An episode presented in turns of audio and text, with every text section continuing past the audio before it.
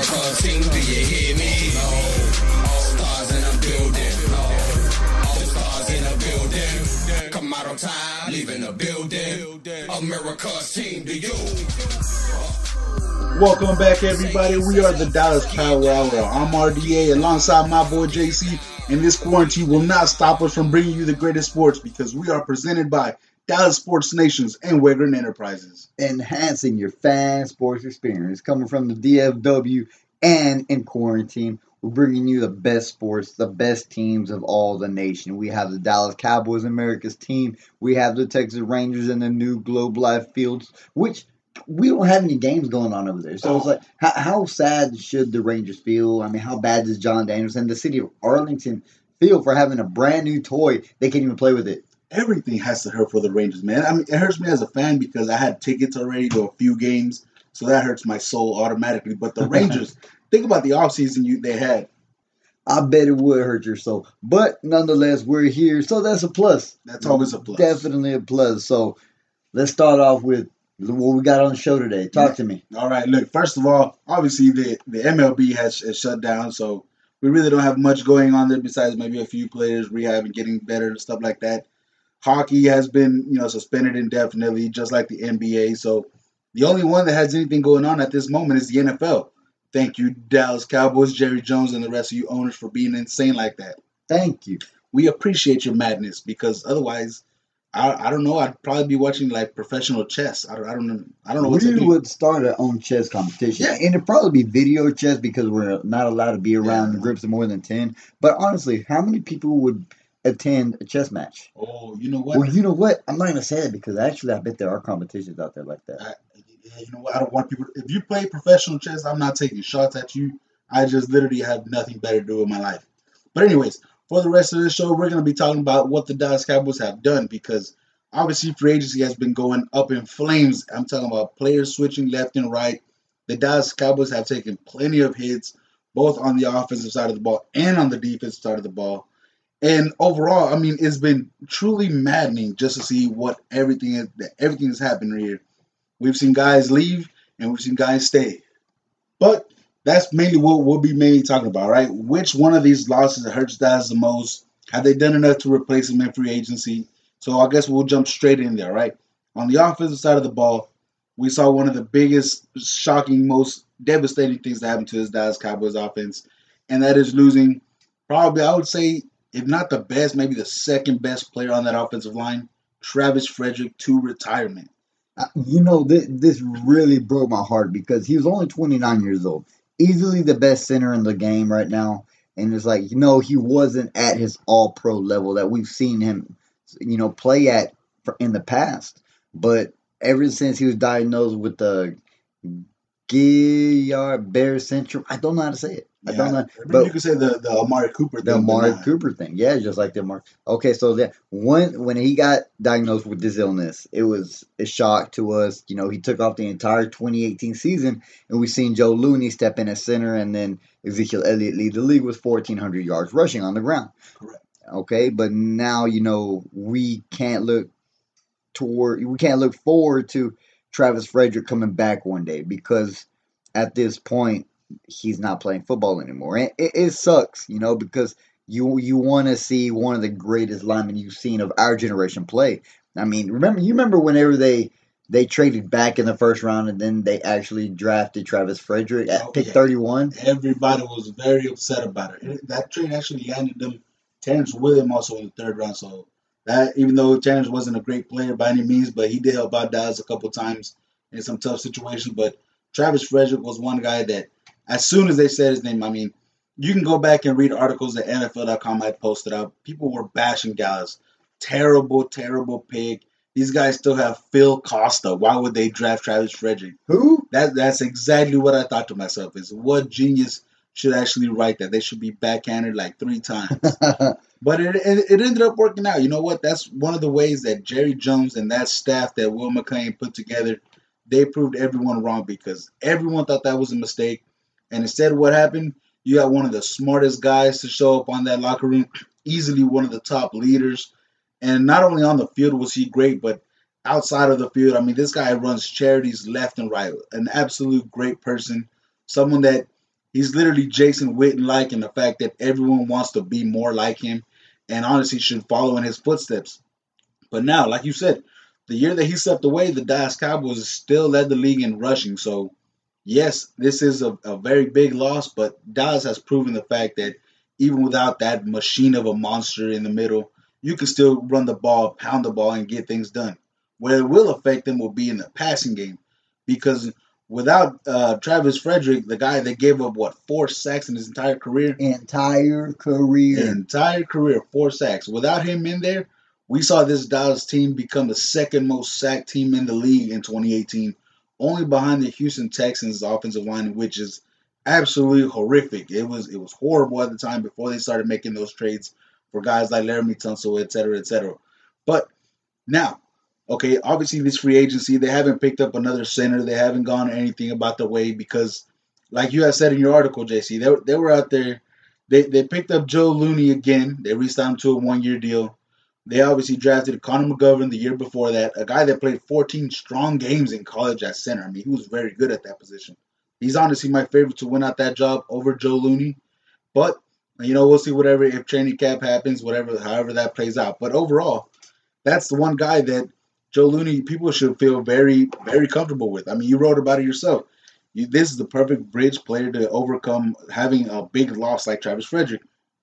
Yeah, and I mean, Joe Looney, he's a great interior lineman. He's a swing guard. He can play the center position. So, like you said, if Connor McGovern actually beats out Joe Looney for the center position, you can see Joe Looney swinging into the left guard position opposite of Zach Martin and, you know, really compete against Connor Williams. And, I mean, we have to look at Connor Williams right now because Connor Williams was, what, a third-round pick or a second-round pick? Number 50. Okay, remember, he was a second-round pick out of Texas, and everybody liked him. You know, he was a little bit undersized. He played the tackle position in college, but he had the ability to play in all positions, you know. That's why he was drafted so high. Yeah. And so he didn't have a great NFL start to his career. I mean, especially – playing alongside a top 3 tackle in the game in Tyron Smith. I mean, alongside of all-pro center and guard and Zach Martin and Travis Frederick, you know, before the retirement. And then Lyle Collins, you know, a potential first-round pick before, I guess, his off-the-field issues prevented him from being drafted at all. Oh, yeah. And then the Cowboys swooped in, picked him up, and now you have a star-studded offensive line. But now you have Connor Williams, who I guess did not live up to that Pro Bowl level, that Pro Bowl status that everybody was expecting him to, hoping him to. But, I mean, at the same time, Connor, I mean, if your left guard position is the weakest position on your line, then, I mean, are you really too concerned if Joe Looney starting at your left guard position? I wouldn't say too concerned because, again, you still have a very strong left tackle in Tyron Smith. Obviously, Tyron Smith's health issues have become a problem. I think he's had three or four straight years where he missed 3 games every season. So you're bound to guarantee that I'm almost out the gate with Tyron Smith, his back issues, stuff like that. But I think that's going to be the struggle because if you have somebody that's not that very good at left guard and Tyron Smith happens to go down for those 2 or 3 games that he's bound to go down in, according to his past 4 years, that's when it would become an issue because we saw that against the Falcons game from a few years back that it is notorious for it became sack central for the Dallas Cowboys. I guarantee you that Dak Prescott has nightmares about I can't remember that guy's name that sacked him 6 times. Adrian Claiborne. See, he thinks he's a Claiborne from like Call of Duty, but he's not. He's just a regular guy that disappeared off the face of the earth after that game. But that's when it will become a problem, and that's where I'm very curious why Dallas hasn't addressed more to that position at the moment. Obviously, like you said, Joe Looney, great pickup. You're good there. Worst case scenario, you just give Looney the job there, and then you have both Connors battle it out to see which Connor lives and who dies, who starts and who doesn't. Oh, yeah? Yeah. Is that fight to the finish kind of man. Fight to the death. And, you know, you have think about the past few years, you know, in the draft.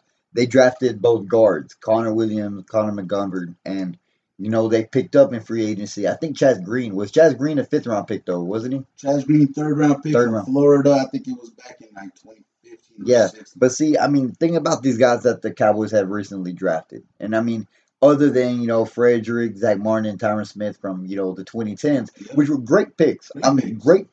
Any other team would love those would love those picks, you know. But, exactly. They probably would. And since then, Chaz Green, Connor McGovern, Connor Williams, not at that Pro Bowl level of which they were hoping they would be.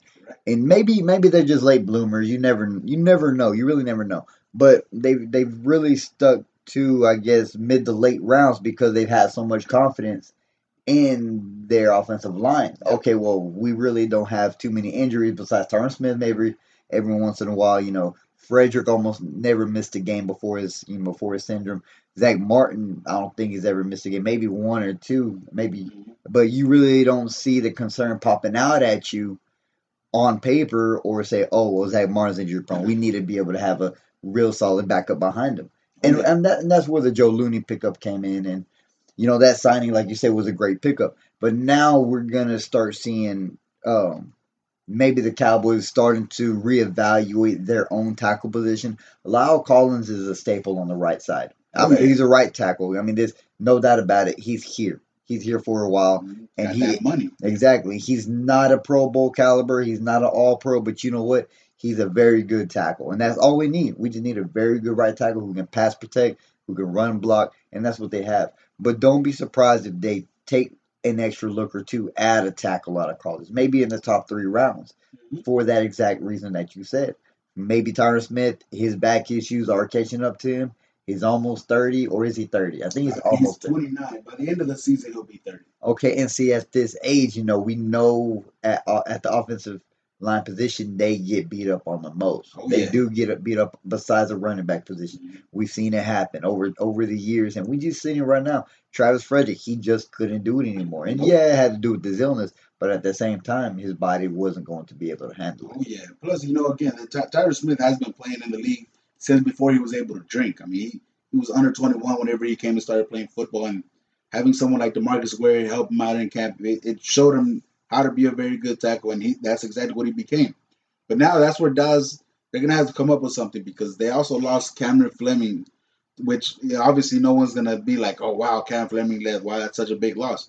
I understand that, but there goes your backup option at left tackle. Like, now you're going to have to start thinking either more towards the draft, like you said, or make some magic happen here in free agency and pick up someone to help out and secure those spots. Because, again, Tyron Smith, his health is just, it's not what it used to be. So on that offensive line, they got some big problems to start filling. Travis Frederick, even though it's a big loss, I think that'll be one easier to plug and play. Joe Looney, again, great bridge player, great article. Check him out at Dallas Sports Nations. Check out everything that's going down there because it's a great breakdown of all the different players, of what they've added and what they've lost. Now, on the defensive side of the ball, this is where a few bigger losses have come into play. All right? Michael Bennett still remains a free agent, gone. Nowhere to be found, unsigned. Robert Quinn decides to go sign with the Bears. Boom, another big loss. All right, that's two guys, two veterans that came into this team and made a pretty big difference. Obviously, we saw Robert Quinn lead the team in sacks, 11.5. He was the top 10 in the league with sacks. Then there was Michael Bennett, who, I mean, from the moment he came in, he made his voice known in that locker room, and the rest of those guys just looked to him. He's a veteran, knew exactly what to expect from him. It was good things all around, but now with those two guys lost, everyone thought to themselves, man, then, you know, now Dallas's off defensive line is looking a little bit more sketchy, but they signed a couple of veterans. JC, what do you got to tell us about these guys? Gerald McCoy and Dontari Poe. Yep. Okay. Two teammates actually last year in Carolina. Yep. And so they played under Ron Rivera, a great defensive mind who's in Washington right now. And so, I mean, everybody knows Gerald McCoy, former Pro Bowl, you know, defensive tackle, one-time All-Pro, played in Tampa Bay all those years. You know, maybe his glory days are behind him. Maybe he's in the twilight of his career. But at the same time, he's a great run defensive player. Same thing with Dontari Poe. They're not going to get you 10 sacks per season. I'll tell you that right now. They will not get you 10 sacks per season. I think Gerald McCoy has under 60 sacks on his career. But at the same time, you know, McCoy is – He's one of those guys who can move the pile. Oh, yeah. He can move the pile in a positive way for your defense in order to create some kind of pressure up the middle to prevent the run game. And, you know, in this division, we have Saquon Barkley, who, I mean, with the Giants, and then up in Philly, I mean, Miles Sanders came up, you know, and then they had Jourdan Howard, who's in Miami actually now, by the way. So they have lost a lost a player or two. And then the Redskins, they have Adrian Peterson, old man, still running. Yeah, and Darius Guys. And, you know, these teams, you know, they don't have strong running games. And if you're able to just eliminate that part of the game from these teams, you're forcing the quarterbacks, young quarterbacks, Daniel Jones, injury-prone Carson Wentz. You're talking about Dwayne Haskins in Washington. And, you know, it may change with the NFL draft coming up. The Redskins have been, you know, rumored to take Tua and, you know, Tua Lipo or whatever. Yeah, Tua. Yeah, that dude. The dude from Alabama, the left-handed dude. So, I mean, they've been rumored to take him so high. But, you know, Rivera traded for Kelly Moore or the – Kyle Allen. I said Kelly Moore. Who am I talking about? Kelly Moore sounds like a wrestler. It sounds like a wrestler. Oh, Kyle Allen from the Panthers. So, I mean, he had a great last half of the season. And so we could be looking at Haskins or Kyle Allen behind the ball, behind center. So if you're able to put pressure on them by not allowing them to run the ball and making them make plays through the air, I mean, this defensive line can really create chances for the secondary who is, I mean, really depleted after losing Byron Jones. And, you know, that's another thing.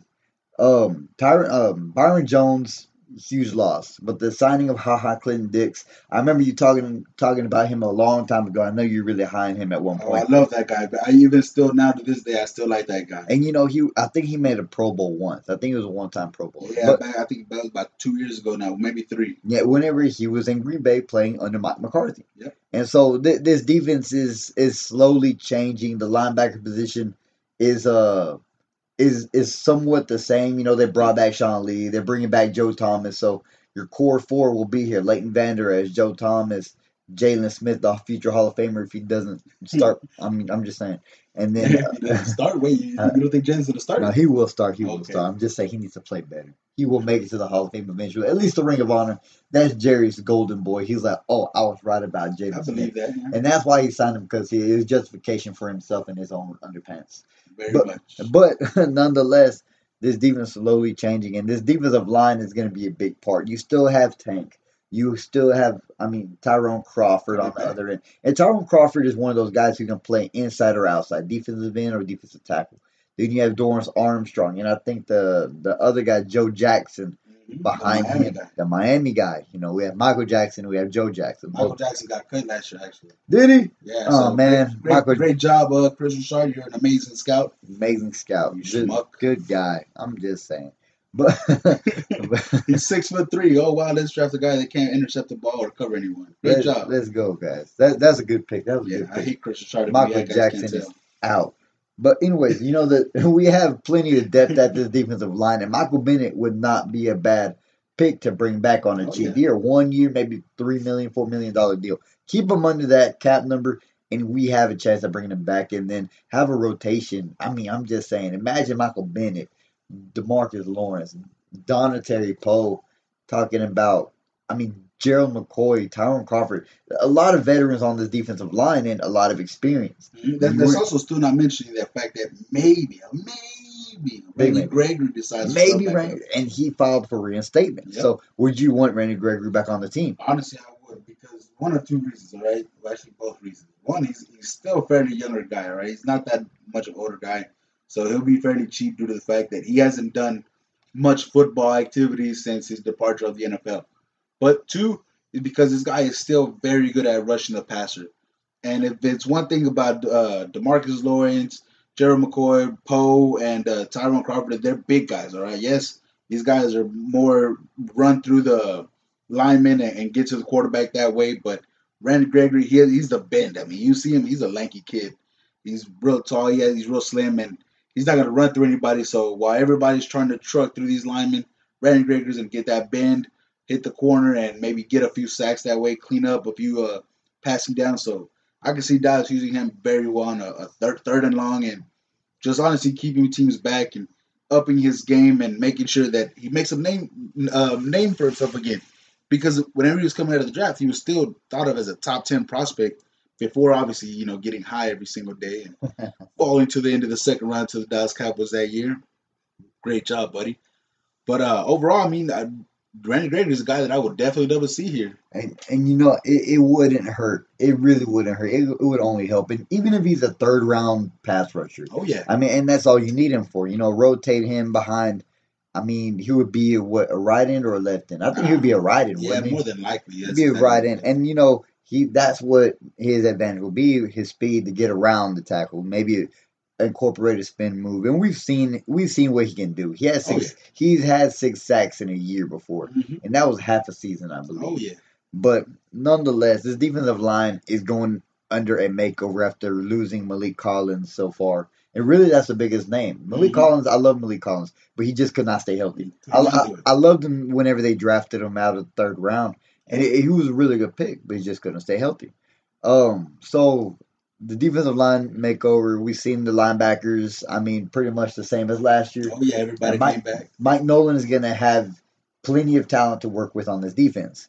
I guess the biggest question of this team, I guess, on the defensive side would be the secondary, right? Oh, big questions there. I mean, everywhere across the board. We've talked about it a little while ago. I mean, Byron Jones disappearing from this team. Byron Jones, just to give you guys an idea, if you don't already know, I'm sure you guys do, but Byron Jones on Madden should be ranked as like a 90 to 92 kind of a player. Facts. Just because of the fact that he can shut you down. He might not get the interceptions that everyone wants. He won't. Which, again, I'm glad you fought anyone on that forever ago. He's still a very good corner. He's a very good corner. But then the dip-off goes to Cheeto Bay and Anthony Brown, who just got re-signed. I mean, those guys are maybe like mid-70s players. So, believe me, you're going to see a very hefty drop from those guys. You're going from a corner that can hang in there with guys like DeAndre Hopkins, Odell Beckham's of the world. And now if this Dallas team steps to anybody, what corner do you feel comfortable with having to stick? Okay, think about just the division in itself, right? There's obviously no great receivers in the division. Thank God for that, because that's a plus. That is one of the few saving graces for this entire division. Very much so, because if Dallas was stuck in a completely different division, we'll say – I don't know. We'll pick the AFC North. I mean, obviously, Odell Beckham, Jarvis Landry.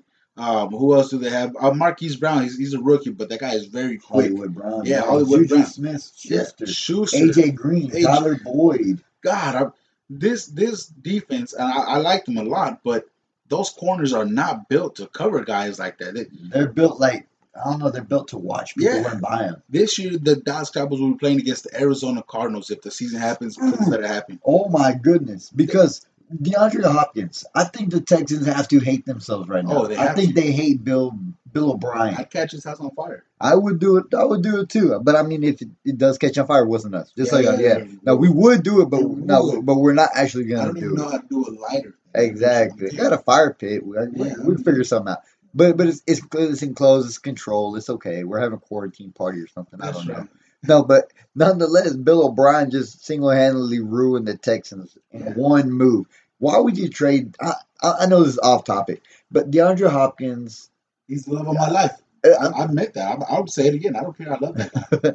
And I remember ever since he was being drafted out of Clemson, you've been super high on the dude, especially in fantasy football. I'm like, love this guy. I'm like, no, they still got Andre Johnson. No, but then as soon as I seen him play, and there was one, I was at your house one day, and we seen him make over 2 defenders, a one-handed catch, and it was a flag on the play. So it was the greatest catch I've never counted. Oh man, it was amazing. But nonetheless, the Cardinals just bamboozled the Texans.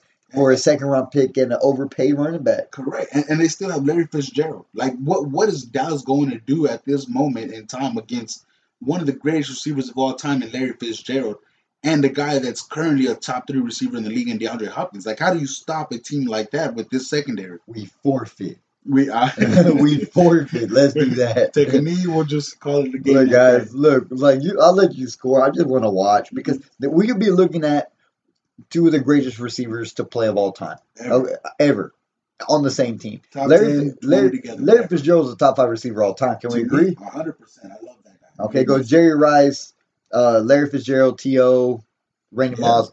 I mean, and then those are the top 4 right there. You can put them in any interchangeable order, and we can argue about this for hours and days.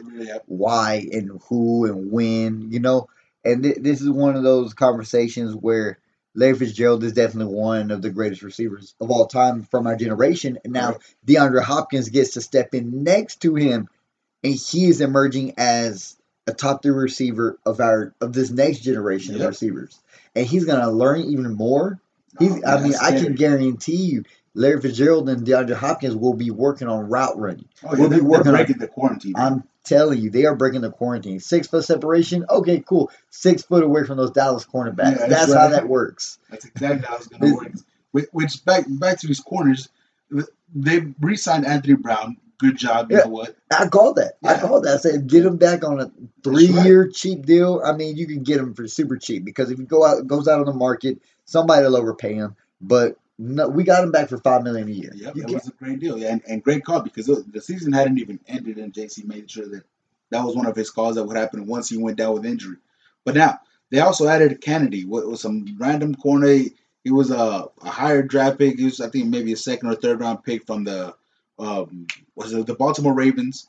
Then he was hurt there all the time. So the guy he had bad luck his first few years there. Played with the Jets, also it didn't work out too well. But when he's on the field, he can actually play football. But much to his demise, his health is a big concern there. And honestly, I don't see him being more than maybe a cornerback 4 on this team because you still have Jourdan Lewis, Cheeto Bay, and you paid Anthony Brown. Neither one of those guys are going to be behind this kid, Kennedy. Okay, hot take right here. Jourdan Lewis is the best cornerback on this team. I will third that, second, fourth, whatever number you want me to. I'll back that up because I've said that since the day he was drafted. He's the best corner on the team besides Byron Jones at the time. Byron Jones was a safety. He was a safety at the time. So I said that guy would be the best corner on the team by year 2. And you know what? Then we, for some reason, picked up Kris Richard. Great job, Jerry Jones. You ruined everything. Yeah, exactly. Kris Richard ruined the secondary. I mean, how are you going to not choose Jourdan Lewis, who is always around the ball? Always. I bet we can trade Cheeto Bay. I bet we can trade Cheeto Bay. Who's it? Give us a second round pick or a third round pick. Give it to me. Here. Has Kris Richard signed anywhere? That's exactly where I'm sending him to.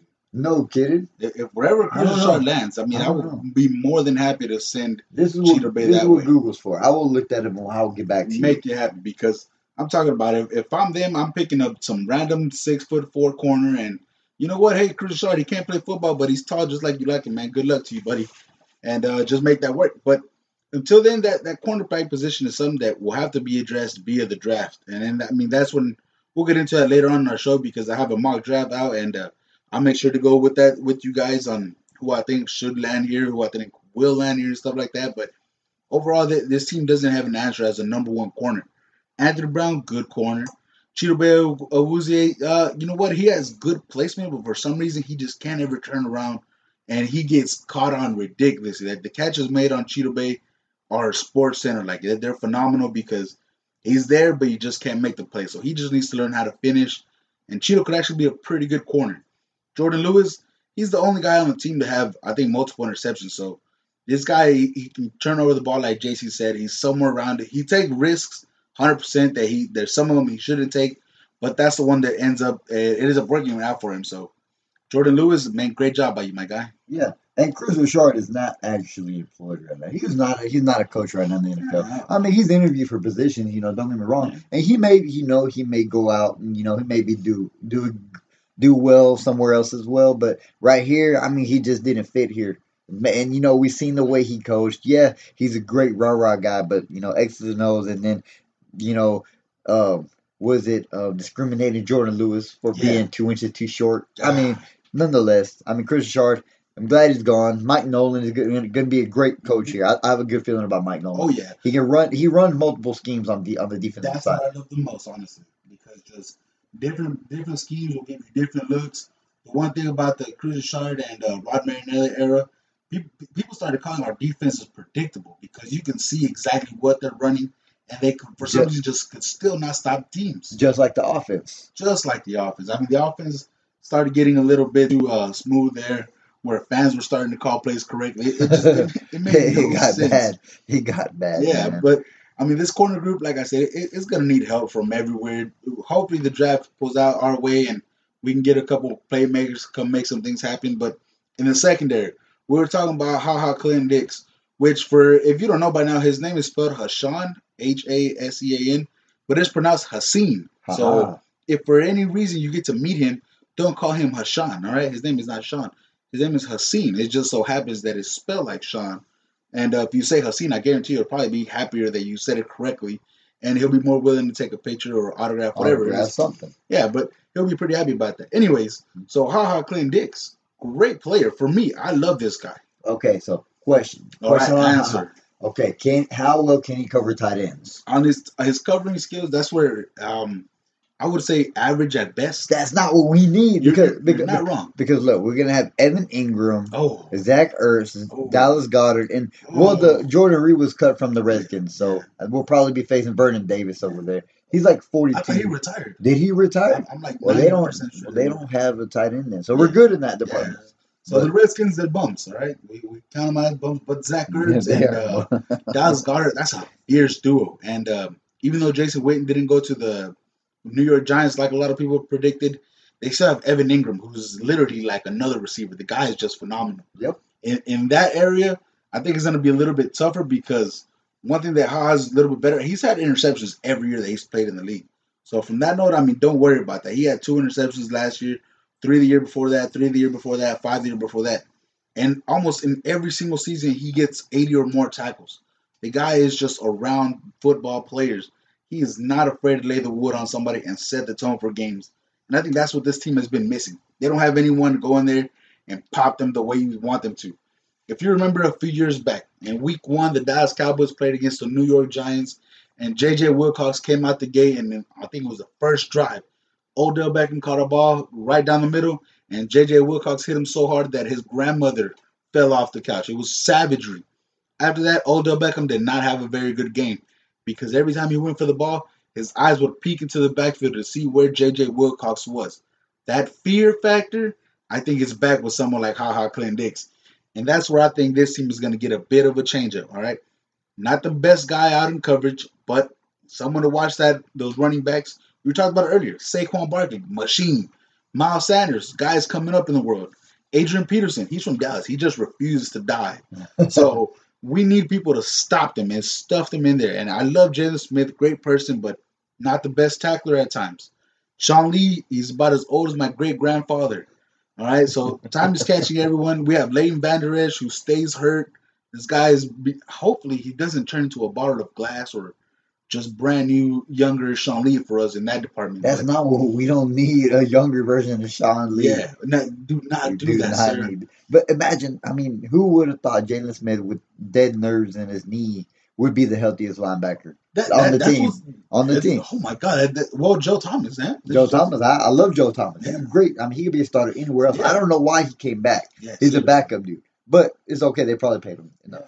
It worked out for us, too. I mean, I'll gladly take it back. So we'll take that. And then, like I said, so that secondary back there with Ha Ha and Xavier Woods. It's going to be a great duo. Yeah, with Woods, I'm not going to lie. Woods and Jourdan Lewis are two guys that today, before everything goes great for them or bad or whatever, I'm going to them with cheap deals. I'm going to Xavier Woods. Yo, man, look, we'll give you $7 million a year for 4 years, or 4 for 28 when we'll guarantee you 14. Boom.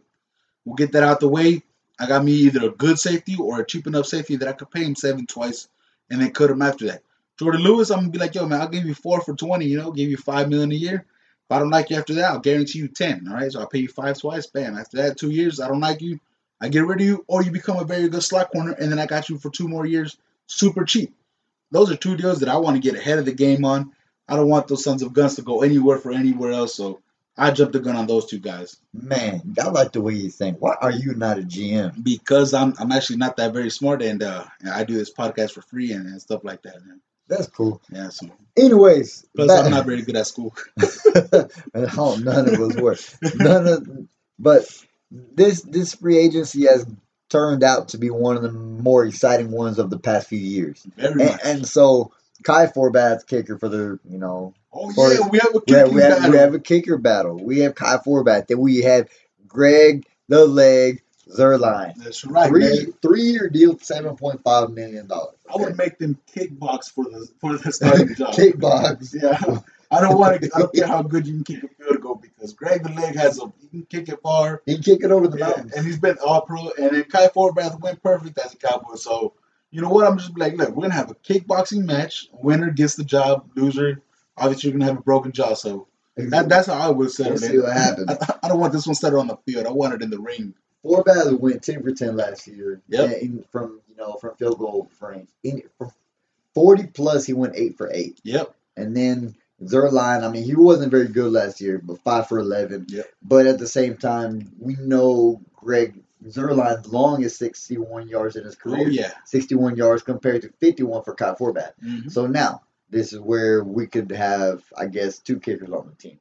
Oh. Forbat is only one, is a one-year deal, and I think he's under $1.5 million. Yeah, I'm trying to think of the last time Dallas did that. They had, that was last year. Well, they had that two on the same team? Yeah, or was that David Bueller? Yeah, it was David Bueller. Bailey.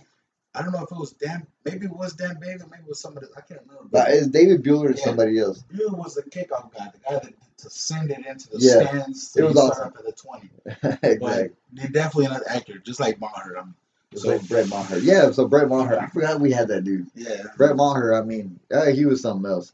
And so we have Kyle Forbat versus Greg Zuerlein. I mean, obviously, maybe for long-range field goals, we can use Zuerlein, and then for anything 40 yards, I guess, and closer, or 50 yards and closer, let's do 50 yards and closer. Okay. Kyle Forbat went perfect last year, so I know they won't give up on him. They won't give up on him because, I mean, he has some kind of momentum. But granted, Forbat was signed before Zuerlein. Yep, sure and was. So I guess Zuerlein came up and, you know, they were talking to him, and I guess they didn't expect him to be so cheap. Plus, you know, 3 years. Plus 3 years. So I was like, you know, I think it's $2.5 million guaranteed. So it's not much guaranteed. Yeah, and it's worth the signing because if Zuerlein can, I guess, come back to what his former kicking days were. And you have to realize he's going to get 8 games indoors. Oh, no wind. None. No wind. So, I mean, Jerry World is perfect for this kind of guy. Get no wind resistance on a 60-yard field goal. I mean, who knows? I mean, who really knows how far he can kick a field goal? Yeah, I was thinking about the division and what their stadiums were like, and I think it's all outdoors. Outdoors. Yeah. And then they're all more up north. They're all, I mean, Washington, it'll be the Ravens, and I forgot what other team, that we play the Steelers here and the Browns here, so the Cincinnati. So all the away games are all outdoor games. So it'll be perfect 8-8. 8 inside, 8 outdoors. Yeah, so I mean he'll definitely have his chance. And I mean, do you like the signing? I like it. I do because like I said, I'm always up for battle. They say iron sharpens iron, and that's one thing that as a man, not just because you're kickers, because don't get me wrong, that's a position that lots of people say that's not even a real football player, but you know that a lot of games come down to the kickers. And even though you're just one of those random kickers that you may think is irrelevant, as a man, you got to go out there and be like, yo, man, that's my job. Like, Kyle Forbat right now has to think to himself, dude, I came in last year and was perfect for you. What are you guys doing? And Greg the Leg is like, yo, I'm Greg the Leg. Like, I will kick this guy's head off, and I'll be good. So both guys have some kind of steam in their head. Hey, man, this is my job. And so watching those guys duel it out and is at the end of the day, it's going to come down to who's more accurate, who benefits his team more. Because Kyle Forbat, aside from that first kickoff that he had as a Cowboy, which gave everyone fear, he did pretty good on kickoffs.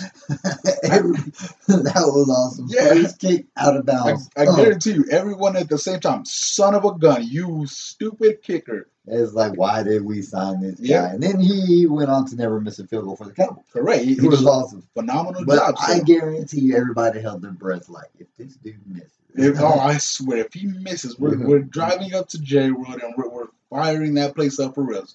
People are going to start thinking I'm an arsonist or something. Man, I'm so sorry. You're a violent person. Sad part is I'm not, man. I can't do anything right anyways. But nonetheless, that kicker battle is very underrated. That's one that, again, very well I'm pointing that out because not a lot of people will pay too much focus to that because obviously even in practice or when you see highlights, nobody on ESPN or NFL Network will be talking about these guys, but that's one that I guarantee you these guys are going to go down to week 4 of the preseason and still no one will know who's going to start. Exactly, because that's just who Dallas is. That's just Dallas. Exactly. But you know who will start? Who will?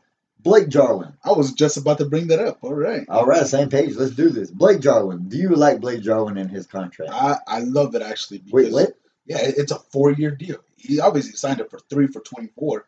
But he was already under contract for 1. So it's actually a 4 for like 26 or something like that. So in reality, I mean, it works out. We've seen the big plays from him, so he's able to do that.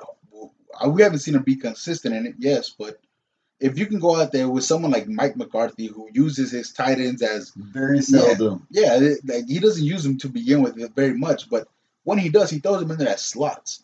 he doesn't really throw them in there like out the gate to line up on the offensive line. I like it. The one that's questionable now is the offseason signing of Blake Bell, the blocking tight end for the Chiefs. People started turning it. Oh, man, the Cowboys signed Super Bowl winning tight end. Those jerks.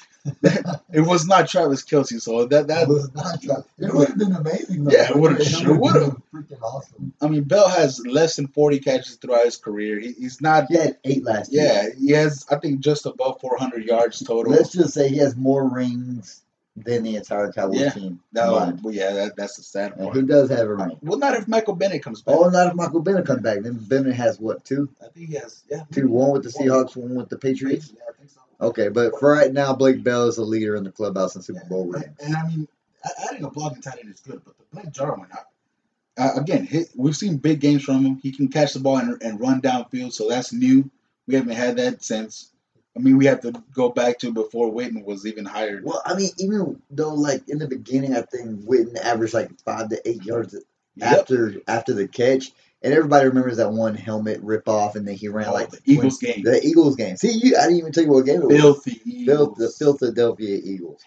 So, Blake Bell obviously going to be in a run packages. I can see them using a lot of 2 tight end sets, and, I mean, running toward his direction. Because one thing we noticed about Jarwin, he's not a great blocking tight end. Not at all. We noticed that. Yep. He's probably better than Witten. And I said probably because they were both trash on the blocking side. Yeah. And so Blake Bell, they brought him in for a reason because they know what they have. And the athletic ability of Jarwin we've seen on tight end screens. He's able to catch and run with the ball. And so that is something that I'm glad that they noticed. But at the same time, he hasn't reached 400 yards receiving in a single season. Yeah, that's right. And he has 6 career touchdowns. So 3 of them came in one game in 2018. Yeah. 3 of them in one game. And so you have to think, like, man, is this going to be a smart signing? Or is this going to be one of those guys who got paid a little bit too early? Oh, yeah. And it's one of those things where you just hope it works out. Hopefully it does because, like you said, it could be one of those, like, paying too early. Like I was talking about earlier, paying Woods and Jourdan Lewis early. Those are things that could work out for you, and you're like, damn, you got a good player for cheap, smart guy. Or it could be like, damn, you pay this guy, and it turns out Blake Jarwin deserves to be your 2nd or 3rd string tight end at the end of the day. So it could go any which ways, but there's still Dalton Schultz, another guy that you can't disregard, entering, I believe, year 3 into his career. Yeah. So that'll be another dude. Him and Blake Jarwin, now they've had time to mesh a couple years now, and no more old man Witten. So one of those guys is going to have to step up in the tight end and be like, hey, man, you know what? This is what we got to do. And coincidentally, Blake Bell's actually the veteran. So... And he knows what it's like to be a backup to Travis Kelce, one of the best tight ends to step into the football game at the moment. So with Blake Bell, maybe he brings a different aspect. Maybe he just knows his role. He knows, hey, I'm just here to block. I get it. I'm not here to catch touchdowns. I'm not here to catch 20, 30 balls a year. Even though he did catch a touchdown in the Super Bowl. Yeah, even though he did. Great job, my guy. But he knows, hey, man, you know what? I work with Travis Kelce, all right? Maybe I can give you some tips of what I saw him do. That's... And maybe that translated a little bit into Blake Jarwin because – all we do is need a little bit of him because, like we talked about earlier, the Giants have Evan Ingram, great tight end when he's healthy.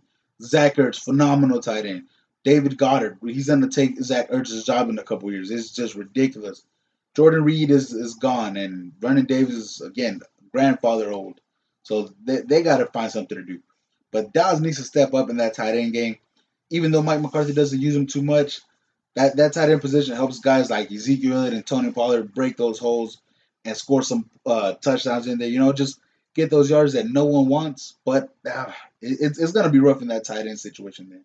It does. It really will. There's going to be some growing pains. And it's just a matter of, hey, how much time does he need to really get, I guess, integrated as a starting tight end? And with the whole quarantine, you know, the COVID-19 going on, we don't know when the NFL will start. We don't know if there's going to be a baseball season, football season, basketball season, anything going on. Literally nothing. Exactly. And so we're on the hopeful about this. But the free agency has definitely kept us entertained, and this is definitely one of the best parts of the year so far. It's only March, but still, man. It does, like you said, it's the only thing going on right now with everything that this freaking virus has stopped us from doing because Dallas was actually supposed to start their off-season workouts here in the coming weeks since they actually got mentioned to play the Pittsburgh Steelers in the first game of the year at the Hall of Fame game. So that's going to be phenomenal if it somehow is able to happen. But obviously with all these days off and the draft coming up, it's going to be ridiculous.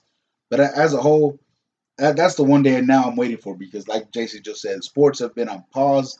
And now the only thing that I have to look forward to is the NFL draft. Because even if MLB announces today that the games will be resumed, we still have to wait another 3 weeks for them to get ready. If the NBA decides to do it, they'll need a couple weeks to start getting everybody set up. Hockey, same thing. So everything's on pause for at least the next couple weeks. So the NFL draft, that's what's keeping me alive. Without the NFL draft, honestly, I don't know what I'd be doing right now. I'd probably be questioning life and I'd probably learn how to fly like Goku did.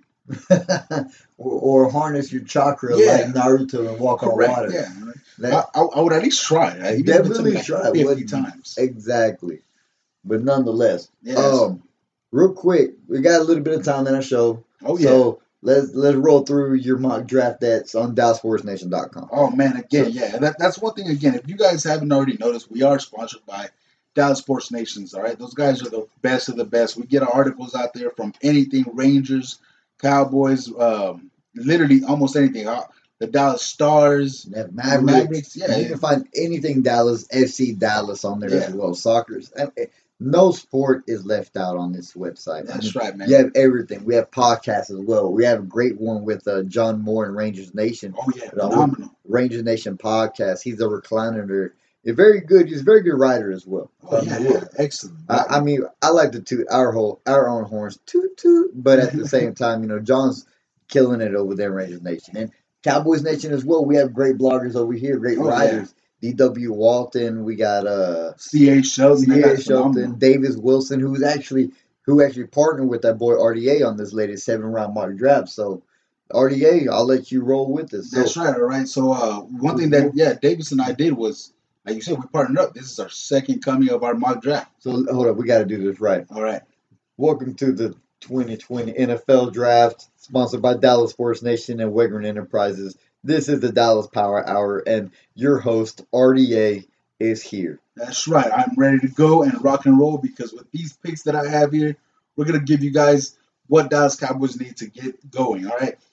During this mock draft, one thing I want to make sure everyone knows, some of these picks, for the most part, are just players that I like a lot, but I went in the direction that I think Dallas will go in, all right? This mock draft is not how I would want them to go, because I would take a completely different approach. So I try to look at it from the Cowboys' standpoint of view and what these guys could actually make happen come April 23rd, 4th, and 5th, all right? So for me, round one, and this was a reach. A lot of guys keep saying, you know what, this guy won't be there.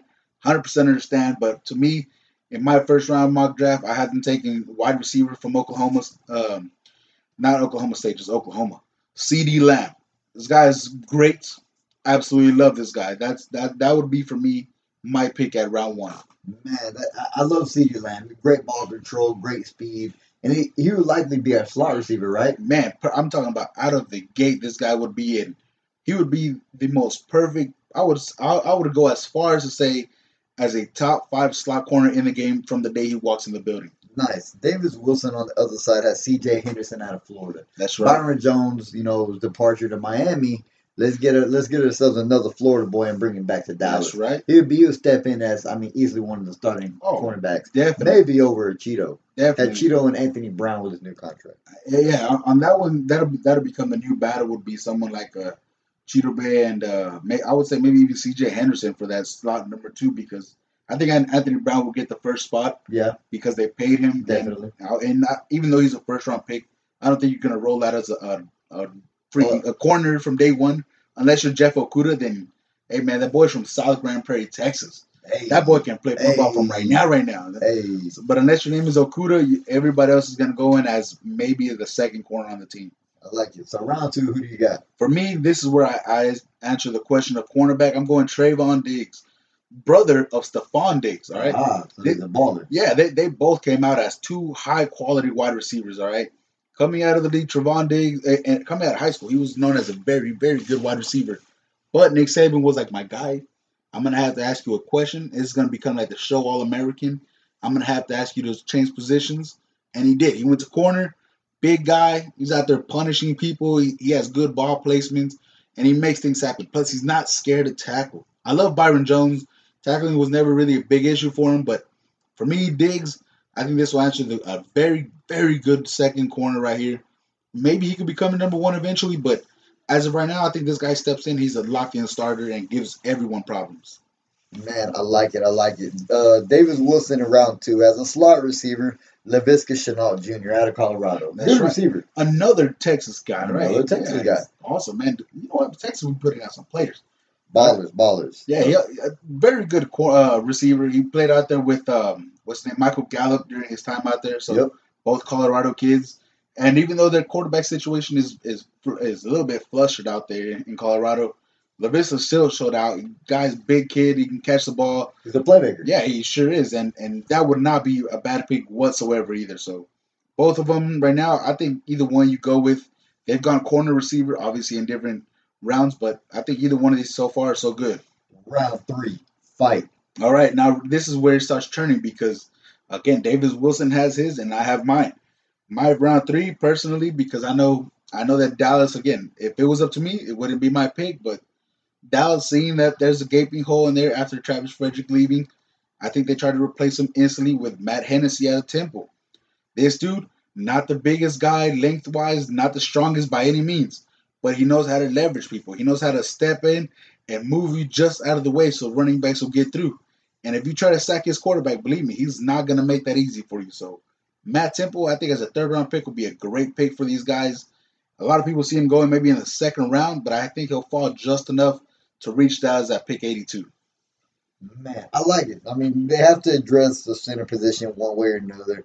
And I mean, really, I didn't think they would actually draft an actual just pure center. Me either. You know, they always draft somebody who's able to, I guess, swing around multiple positions. Oh, yeah. Like the Chaz Green, the Cameron Fleming, who's a swing tackle. Connor McGovern, who's a swing guard. Yep. And Joe Looney, who's also an interior lineman, clearly. Yep. So, I mean, round three, Davis Wilson, Daryl Taylor, edge rusher out of Tennessee. Yeah, a lot of people like him. I mean, if you watch him play, I think the guy's very fun to watch. Damn it, he just runs through people. I think he's just raw talent. I think he needs a lot of coaching. Don't get me wrong. He's a very fun player to watch. You see him on his highlight reels on YouTube. Go watch him. You watch him and you're like, dude, this guy's a top 50 pick just based on seeing this kid play, but just not enough technique to his game. Like, every time he tries to run through people, if he can't do it based on his athletic traits, he's not getting past him. And that's where I see a big issue with him. Very nice. I like the breakdown. All right, so round four. Davis Wilson has Brandon Jones, safety out of Texas. Anybody from Texas, I automatically love him. And, again, he has a safety, so, I mean, that works out. Brandon Jones, the defense in Texas was never phenomenal by any means. But Brandon Jones is a pretty good light on that defense side, so not a bad player whatsoever. Good character person. That's always something you want around. But and you have a safety as well. Correct, and also in round four. So for me, it's Terrell Burgess, the kid out of Utah. A lot of people think that maybe his other teammate, the other safety, will go before him, but Terrell Burgess has better tackling abilities with above-average ability to cover. So I think that's where he excels, and this is my ideal guy because I think it's a nice mid-round pick, a guy that knows what it's like to take leadership accountability for his team. And this is your J.J. Wilcox comp pick right here because obviously not an actual comp pick for J.J. Wilcox leaving. He left forever ago. But this is a guy that you could fit into that rotation with Clinton-Dix and Xavier Woods, someone that if something happens, I mean, you just keep moving these guys around. He'll make plays on special teams. So for me, Burgess will be a steal in this one in fourth round. Some people have him going in the fifth, but grab him early while you can because I want the most playmakers I can. Man, I like – and you know one thing about RDA is the draft has always been his favorite part of the football season. It's like cocaine to me. It's like – well, I imagine that's what cocaine is. I don't really know if that's – No. Our buddy – you know what? Next pick, round five. What you got, RDA? For me, Jawan Jennings. I'm going to get killed for this comparison. Why? Because I guarantee you. You're going to say something outrageous. I'm going to say something ridiculously stupid.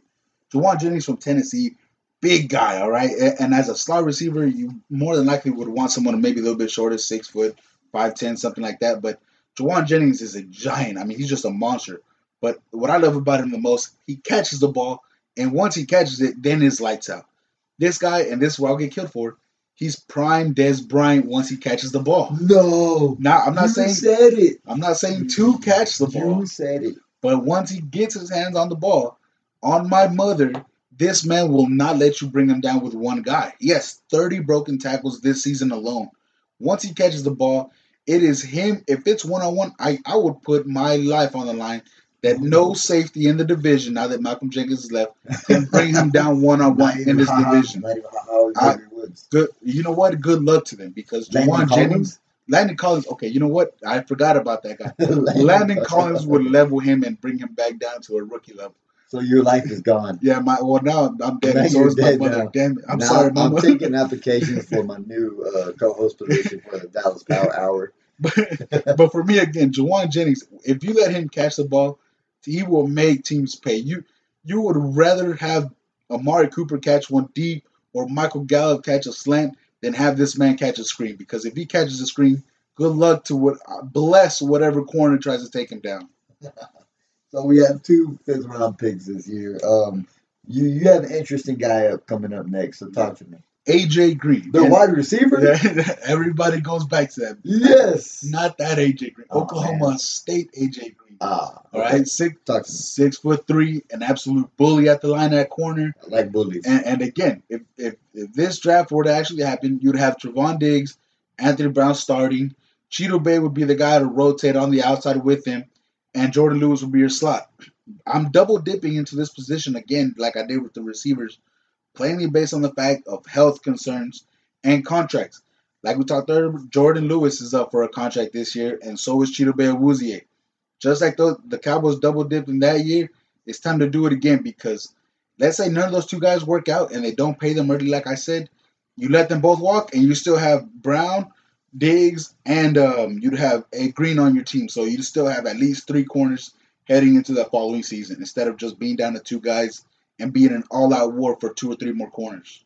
I like it. I like the way you double dip, and you have to be able to overhaul a position. It's smart because each year you can draft, a lot of GMs, they go, hey, wide receiver, then a lineman, then a cornerback, then a linebacker. You get one of each position, and then you have one of each position. Correct. But whenever you see a position of need, like the cornerback position we just seen get depleted, and you have Anthony Brown coming back, you want to be able to, I guess, restock on the position. You want to be able to have more talent than not. You want more bodies in order to find the talent. As many as possible. Throw more darts at the position. The more darts you throw, the more likely you'll hit. Mm-hmm. Trevon Diggs is definitely going to be a baller. Same reason I did for receiver because obviously we have Amari Cooper and Michael Gallup, both 1,000-plus yard receivers. Great job.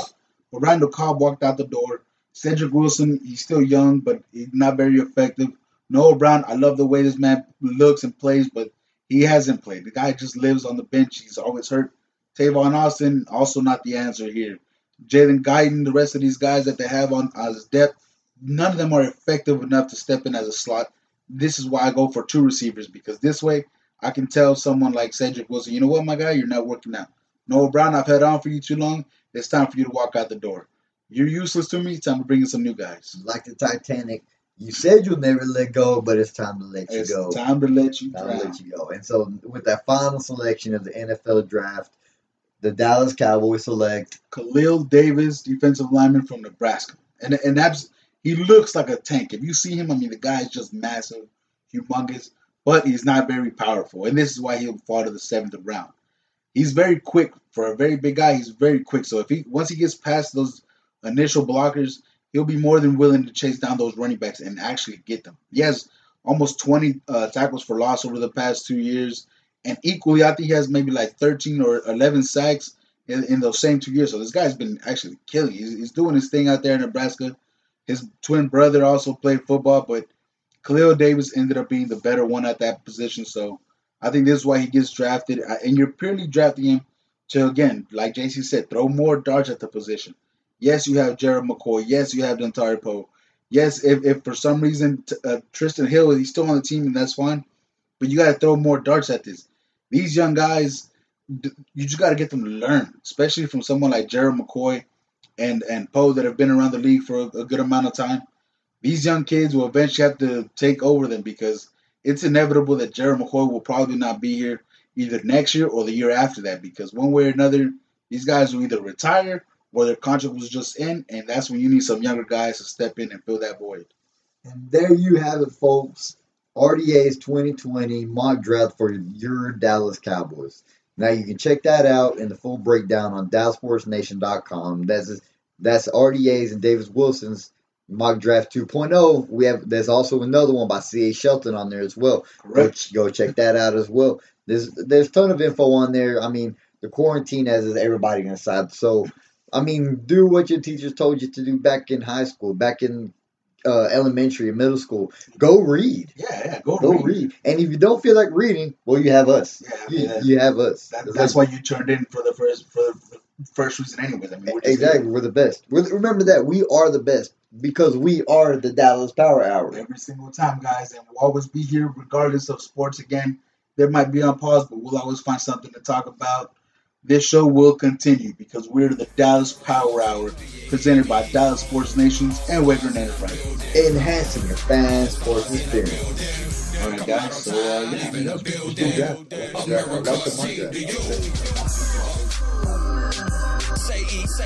So, yeah,